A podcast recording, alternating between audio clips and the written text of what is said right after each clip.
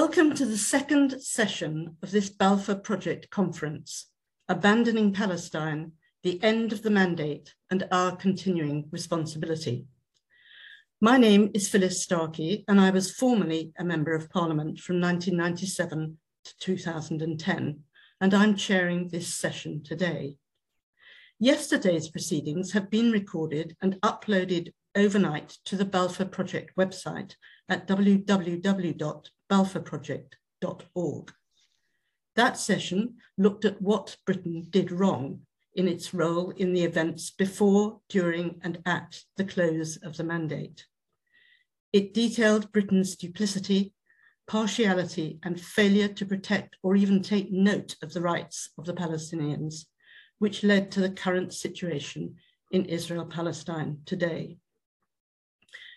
we heard from Dr. Hanan Ashrawi in Palestine and Dr. Ghada Karmi, who lived through the Nakba as a child, about the changing role of the Mandate Police from Lord Cope and the history of Britain's betrayal of its mandate duty to prepare the Palestinians for self-government from Professor Avi Shlaim.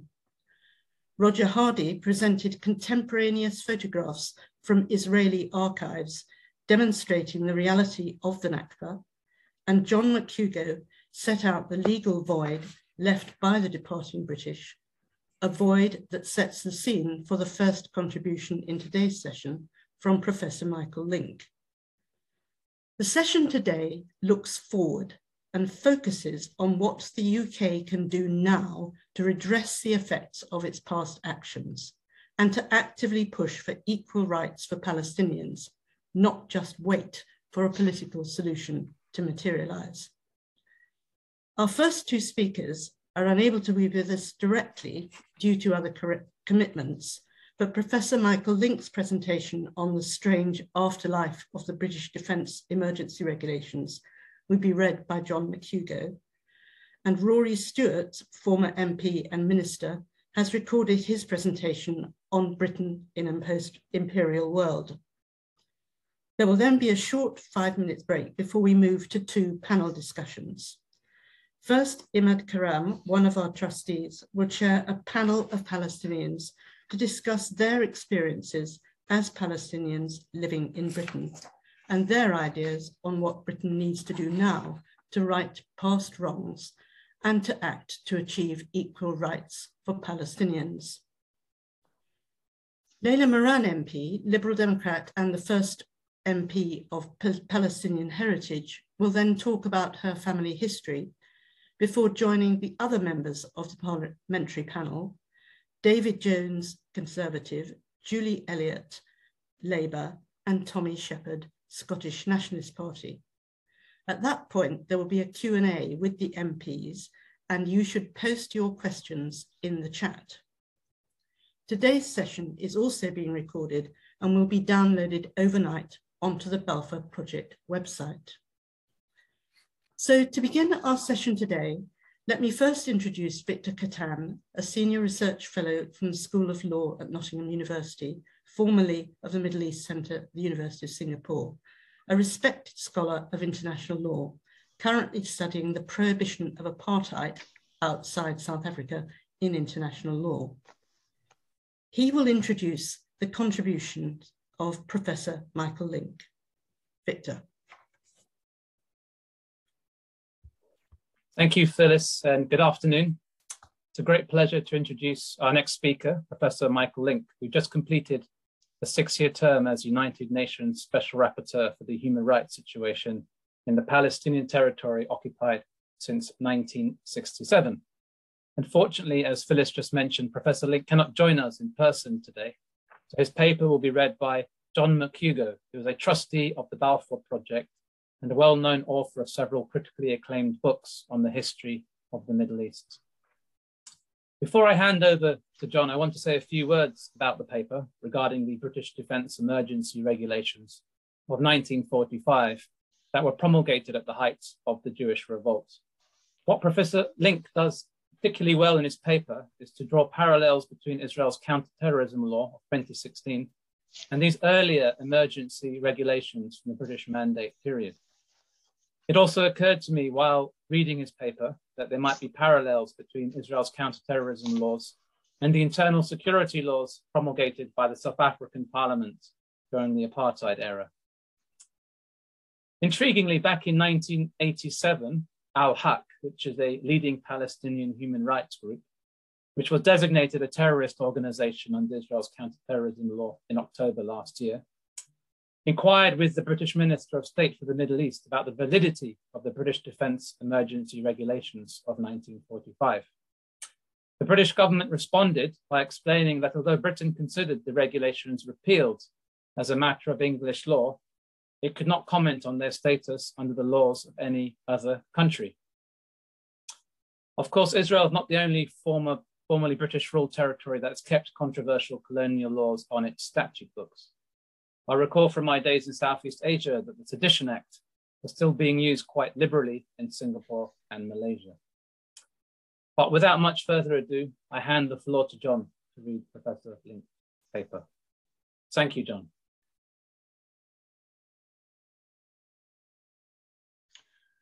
Thank you very much, Victor. Um, please remember I am speaking as Michael Lynk, and so these are his words, not mine.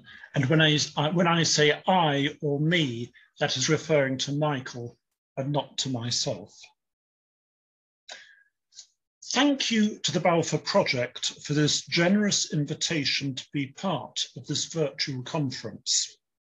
I have long followed the extraordinary work of the Balfour Project as it educates the public in Britain and beyond about how the Balfour Declaration of November 1917 and the 30-year British mandate over Palestine have rippled through more than a century of history, leaving in its wake a maelstream of tragedy, sorrow, and human suffering on all sides, with by far the greatest cost being borne by the Palestinians. I have been asked to speak today about one of these fateful ripples of history, the strange afterlife of the British Defence Emergency Regulations 1945, and particularly the role that its legislative descendants have played and are playing today in Israel's entrenched repression of the Palestinians in the occupied territory. Many of you who are listening to this presentation will know that the Israeli Minister of Defense, Benny Gantz, designated six Palestinian human rights and humanitarian organizations as terrorist organizations in October 2021. Under Israel's counter-terrorism legislation, this designation, if it becomes permanent, will enable it to ban the Palestinian organizations, seize their assets, charge and even imprison their leadership and staff with terrorist offences, and shutter for good their indispensable advocacy. These organizations have been living under the sword of Damocles ever since. You may also know that there are many thousands of Palestinians who have been convicted of security and terrorism offences and sentenced to long terms of imprisonment. They were charged and found guilty under an Israeli military court system that denies most of the fundamental features of a fair trial that are embedded in international law and familiar to us in the West, such as the right to an impartial judiciary, the right to know all of the evidence and allegations against you, the right to be able to make full answer to these allegations, and the right to be tried in your own language. Thousands more Palestinians have been incarcerated throughout the five decades of the occupation through the mechanism of administrative detention. This permits Israel to arrest and detain a Palestinian as a security suspect for periods of six months at a time without charges, without evidence, without a trial, and without a conviction. These six month administrative detentions can be continuously renewed by the Israeli authorities through a perfunctory application to the Israeli military courts, with no meaningful judicial oversight or review. All these military legal processes and procedures, and more, are anchored in Israel's counterterrorism law of 2016, which has been heavily criticized by international human rights organizations and experts for its sweeping definitions, its denial of basic rights for defendants, and its promiscuous use by the Israeli military to shrink the available space for Palestinian civil society organizations to carry on their invaluable work in shining a spotlight on the many abuses of the 55 year old Israeli occupation. I will return to the counterterrorism law shortly. To understand the scale and sweep of Israel's counterterrorism law, we have to start with its legislative ancestor, the British Defence Emergency Regulations 1945. These regulations were promulgated by the British Mandate Authority in 1945 at the end of the Second World War, as the various underground organizations of the Jewish Yishuv were scaling up their armed resistance to the British Mandate with the aim of creating a Jewish state in Palestine. The British Defence Emergency Regulations 1945 replaced an earlier body of repressive security laws and orders enacted in 1937 to counter the Great Arab Revolt against the British Mandate. This 1936 to 39 revolt was triggered by the growing realization by the Palestinians that their quest for an independent state in Palestine was being thwarted by the collaboration between the mandate and the Zionist movement building towards a Jewish state in Palestine in accordance with the Balfour Declaration and its incorporation into the League of Nations mandate granted to Britain. The Palestinian claim to an independent state and mandate Palestine consistent with the promise of self-determination contained in Woodrow Wilson's 14 Principles of 1919, its Class A mandate designation by the League of Nations, and most of all, by their indigenous status and overwhelming demographic presence in Palestine, was answered by the bayonets of the British military. These 1937 regulations gave the British High Commissioner in Palestine broad powers to repress the Arab revolt in the name of public security. In the words of the 1937 British Order in Council, the High Commissioner could use the High Commissioner could use his unfettered discretion to suppress mutiny, rebellion, and riot, and for maintaining supplies and services essential to the life of the community. By the time the British defeated the revolt in 1939, more than 5,000 Palestinians had been killed, thousands more had been wounded, imprisoned, or exiled, and the Palestinian leadership had been politically decimated. The use of the repressive tools in the 1937 Order in Council was decisive in quelling the three-year Palestinian uprising. Eight years later, in 1945, with the well-organized, well-trained, and increasingly well-armed Jewish militias initiating their final bid to end the British mandate, to stifle the Palestinian claim for self-determination, and to establish a Jewish state in Palestine through force, the British modernised its 1937 Order in Council into the British Defence Emergency Regulations 1945. These regulations established military courts to try and convict anyone in Palestine thought to have committed security offences. These courts consisted of three military officers, who could consider secret evidence that would not be disclosed to the defendant. Their decisions were not open to appeal. British military and police officers had the power to search any place, arrest any person, and detain them indefinitely on the basis of mere suspicion. Administrative detention was employed, as was the expulsion of any person from Palestine. While the violence between the Jewish militias and the British military in Palestine was fierce in the years between 1945 and 48, most historians of the period agree that the levels of repression meted out by the British military against these militias and the Jewish Yishuv were nowhere close to the scale of brutality employed against the Arab revolt a decade earlier.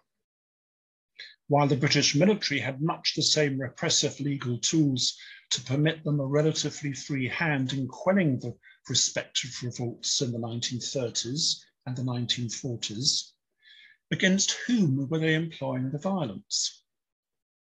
In the 1930s, it was against a, colon a colonized people. And in the 1940s, it was against a largely European emigre population with important Western sources of support. This was an important factor in explaining the differences in the levels of violence employed by the British. In May 1948, the British gave up their mandate in Palestine. The Jewish Yishuv declared the state of Israel, and the mass expulsion of the Palestinians intensified. The British revoked the Defence Emergency Regulations several days before the formal end of the mandate. But the new Israeli government insisted that the regulations had not been properly abrogated, and the government incorporated much of the regulations into the new Israeli legal system.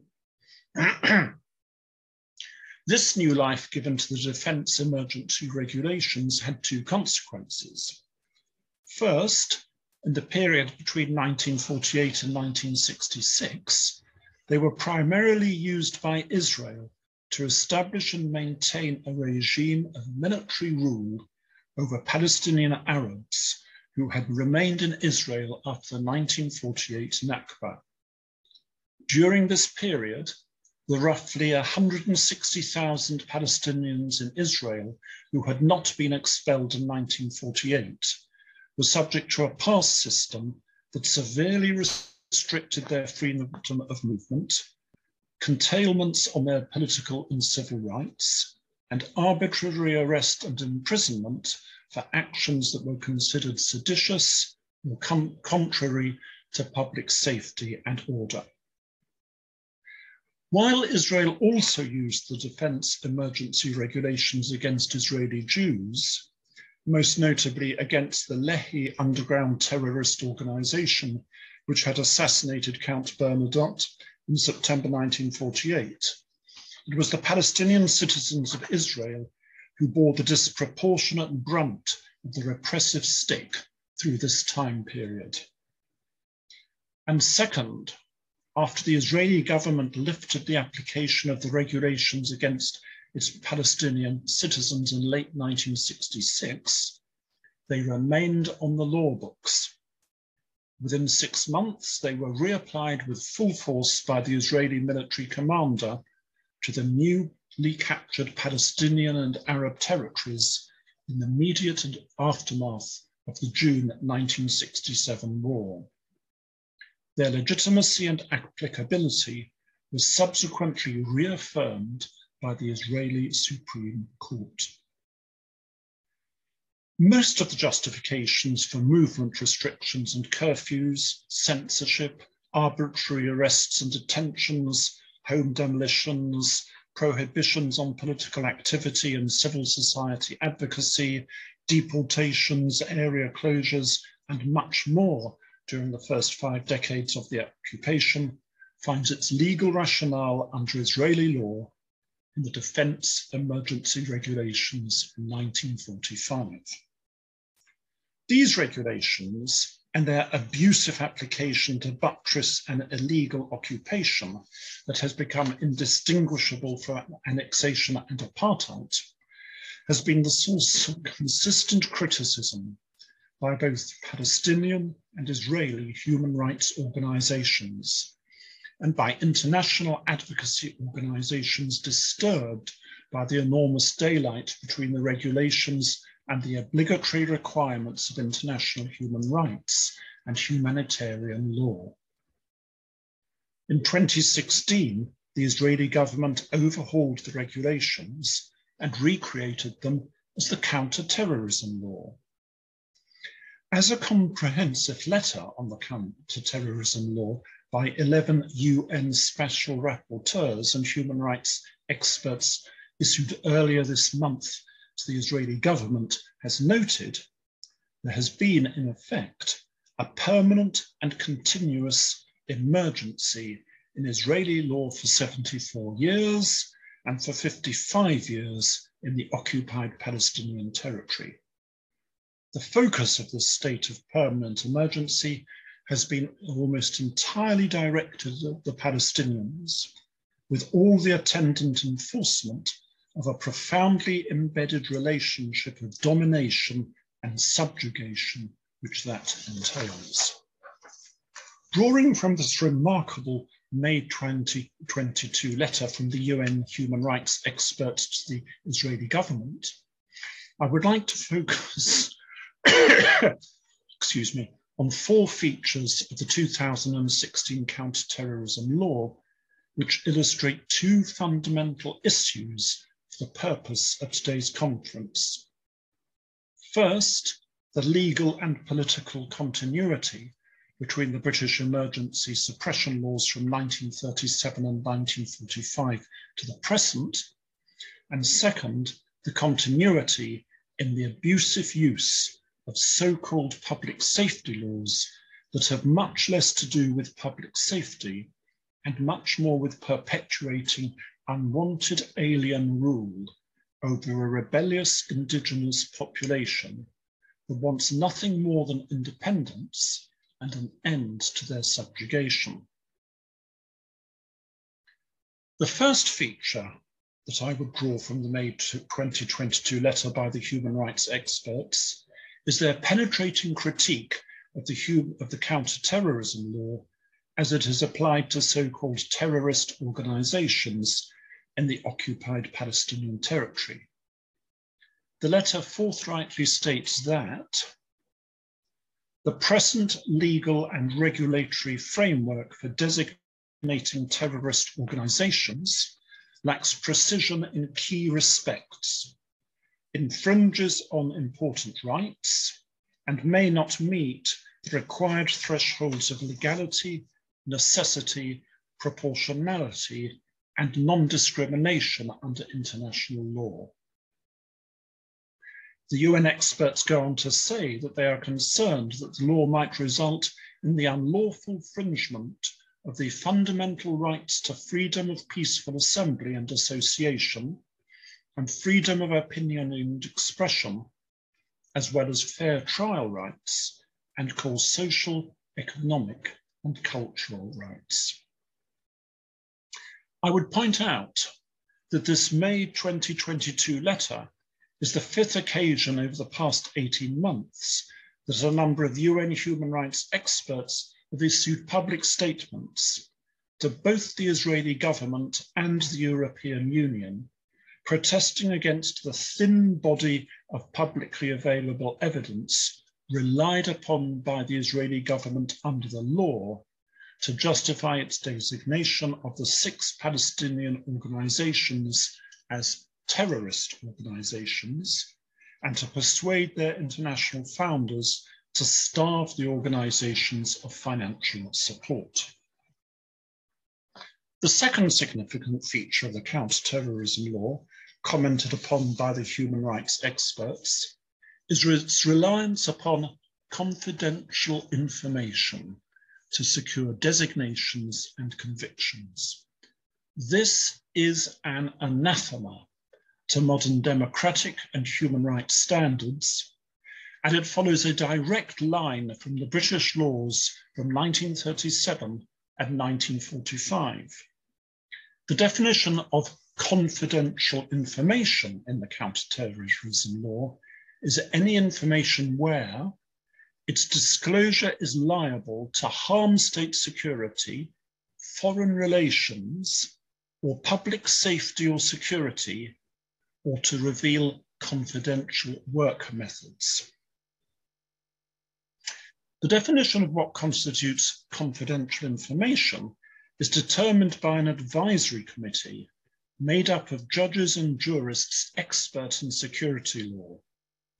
This is what is known in that wonderful British political phrase, a safe pair of hands, who are committed to the worldview of us and them in the Israeli context. The third significant feature of the counterterrorism law, which draws a straight line from the past, is the utter lack of fair trial and due process rights. The UN experts noted the ubiquitous use of secret and confidential information that has substantially withheld from the defendants and their lawyers.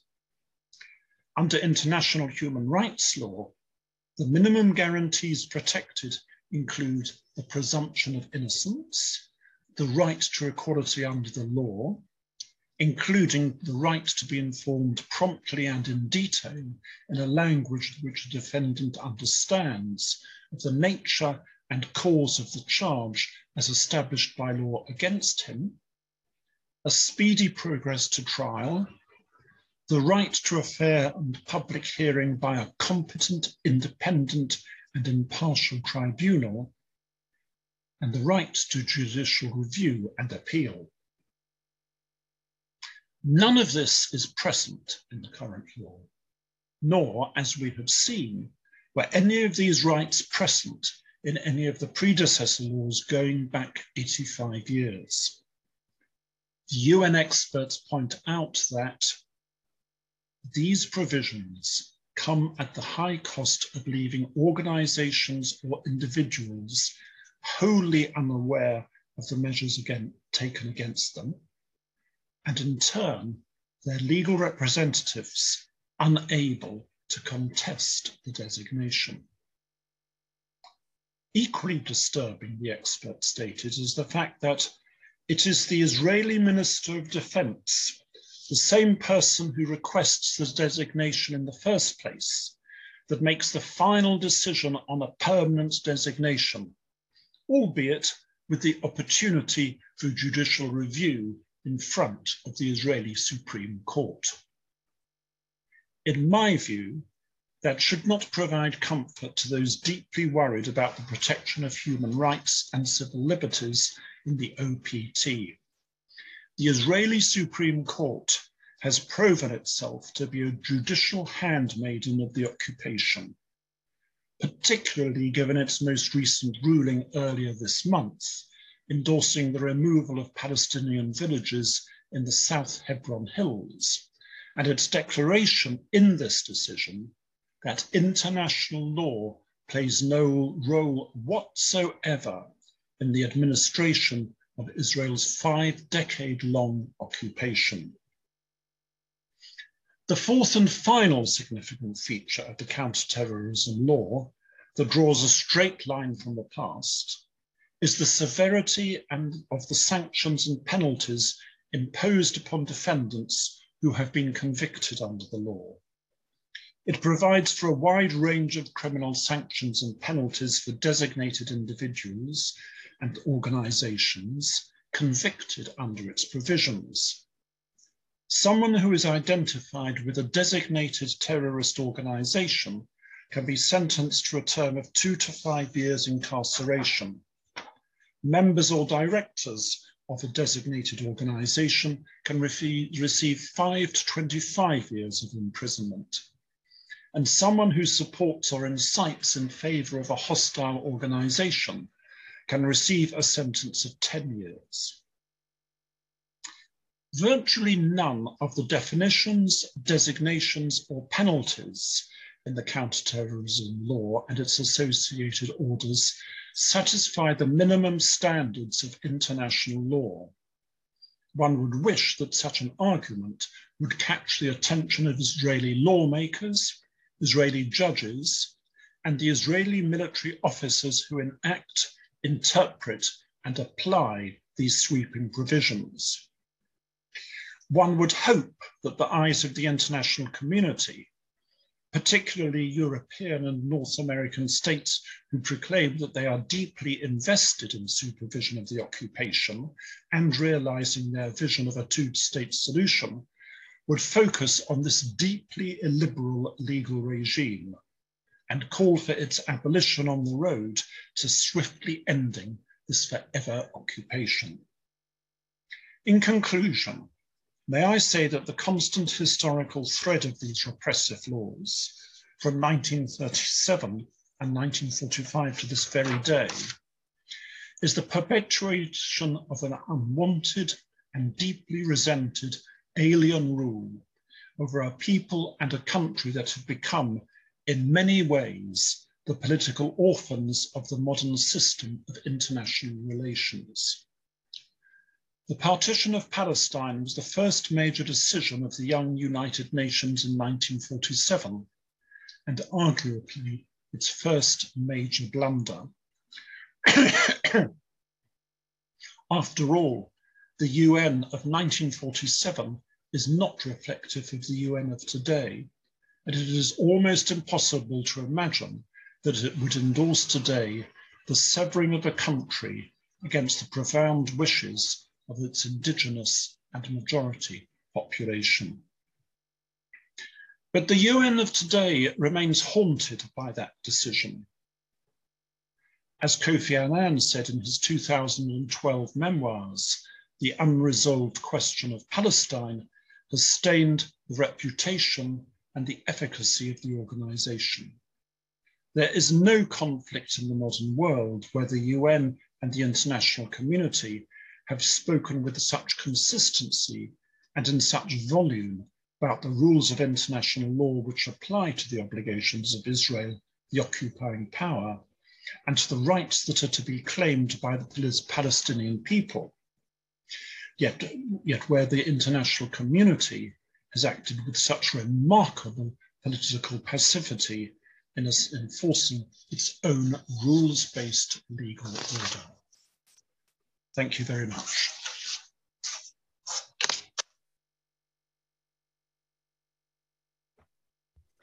Thank you very much, John, for reading um, such an interesting um, exposition uh, by Michael Lynk. And it certainly does demonstrate the way in which the sins of the mandate carry on into today's world as at least a, a model, uh, a very bad model for um, the way um, that um, law should be exercised.